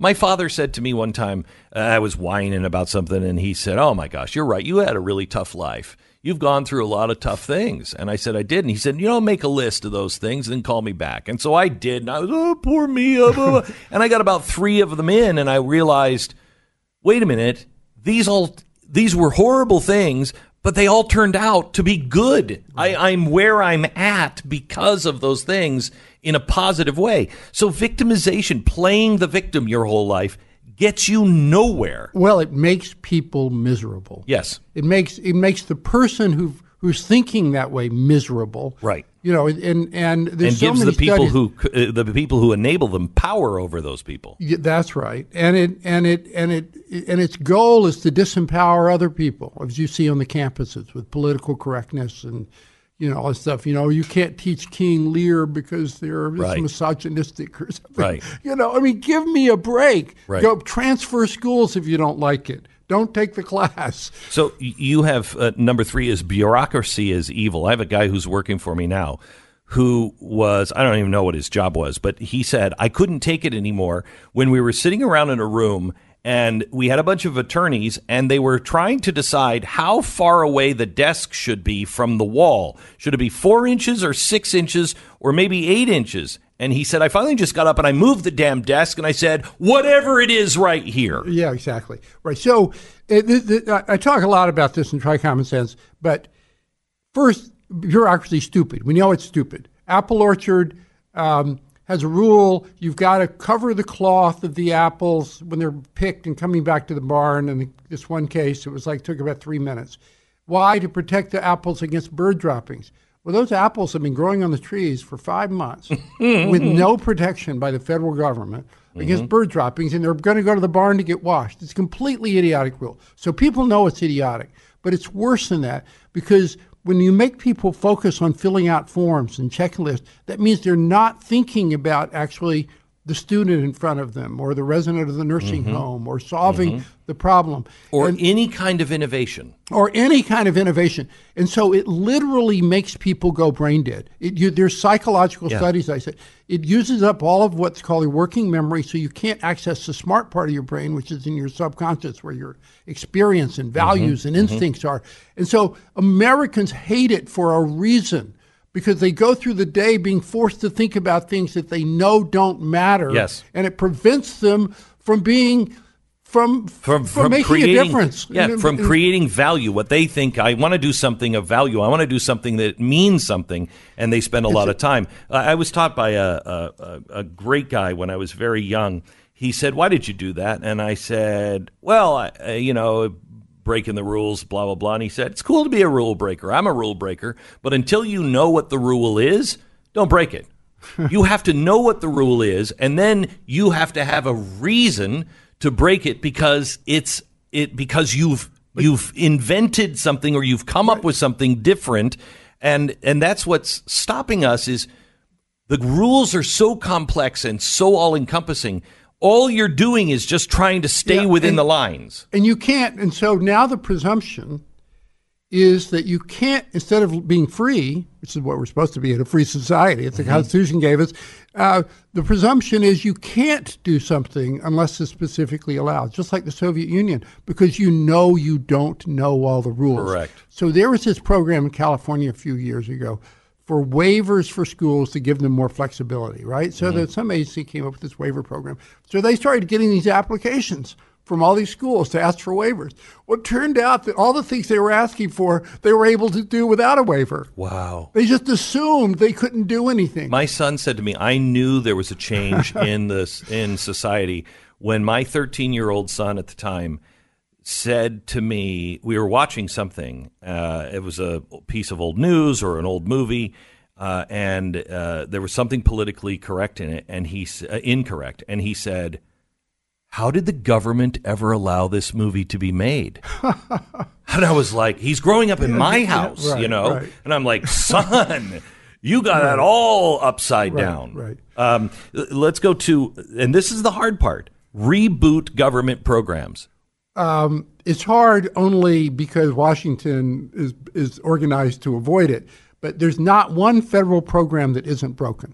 Correct. Even the ones that have good. The reason they're broken is because nobody goes back and adapts them for unintended consequences. The special uh, special ed law for special needs kids. We needed that law. We weren't taking care of those kids. That's fine. But nobody intended it to become a bureaucratic nightmare that uses up 25 to 30 percent of the total K to 12 budget in this country. Wow. But now it has this constituency of people who make money on it that, yeah. and, and the parents, and nobody will change it. Well, so we've got to actually have a big reboot system, every program. Uh, appoint recodification commissions with the job of uh, proposing new codes in each area. This one kind of makes me nervous because you know you know what happened under FDR, and it's right. what's happening now with uh, with Facebook and Google. They want to be at the table yeah. creating new regulations. That that's right. But the point of these, so so I'm I'm big on giving people responsibility, but not power. So so I would give these committees. I was talking to a congressman today mm-hmm. about it. I would give these committees the job, and personally, I want to run the committee. So I so, so so I trust myself but the, the job of simplifying regs pursuant to these principles. So the whole point would be not to add to regulation, but to subtract it and make it more human and understandable Mm-hmm. and such. But but the commissions only propose it. Congress still has to pass it. Congress. Yeah, needs to. Congress. I mean, that's the job That's in our way it should be. Constitution. Yes. Congress still has to pass it.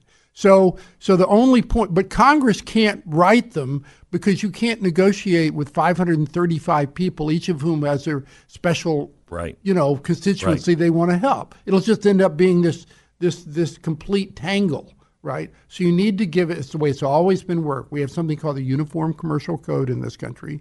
That's contract law that applies to all the states. and All the mm-hmm. states adopt it. It's very simple, so that if you're doing business in all the states, you kind of know what the rules are. They're the mm-hmm. same, basically. Well, that was written by a small committee of five people, and then it got adopted by the different states. That's the way it works. Okay, so I'm going to have to, because we're going to run out of time, I have to go through a couple of these uh, quickly. Uh, courts must defend boundaries of reasonableness. I think that's self explanatory. Uh, give communities ownership of local services. Sounds great. Uh, uh, uh, move agencies out of Washington. Been saying this for a long time. I want to move Congress out of Washington. There's no reason that we have to have them all in one Yeah, place. yeah, is toxic. Yes, it is. Um, and but you have two here that I want to talk about. Litmus test for public choices must be the common good.